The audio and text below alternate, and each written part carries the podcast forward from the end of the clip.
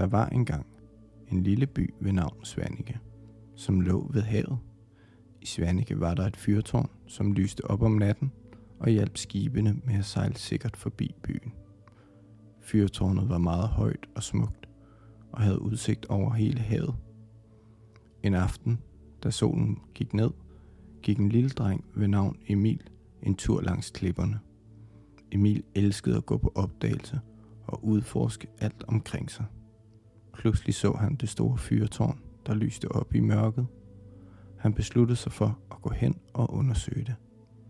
Da han nåede fyrtårnet, stod han og kiggede op på den høje bygning.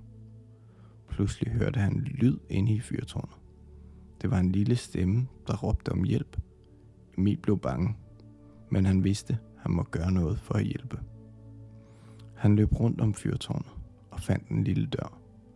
Han åbnede døren og så en lille mus, som sad fast i et spindvæv. Musen var blevet fanget af æderkopperne og kunne ikke komme fri. Emil vidste, at han måtte redde musen. Han tog forsigtigt fat i musen og fik den ud af spindelvævet og holdt den i sin hånd. Musen var bange, men den var også taknemmelig for at blive reddet. Emil kiggede rundt omkring, og så så han, at han var helt alene i fyrtårnet. Pludselig hørte han en anden lyd. Det var en skrigende lyd udefra. Emil kunne høre bølgerne slå mod klipperne, og han vidste, at der var noget galt, og han besluttede sig for at gå op i fyrtårnet og se, hvad der skete.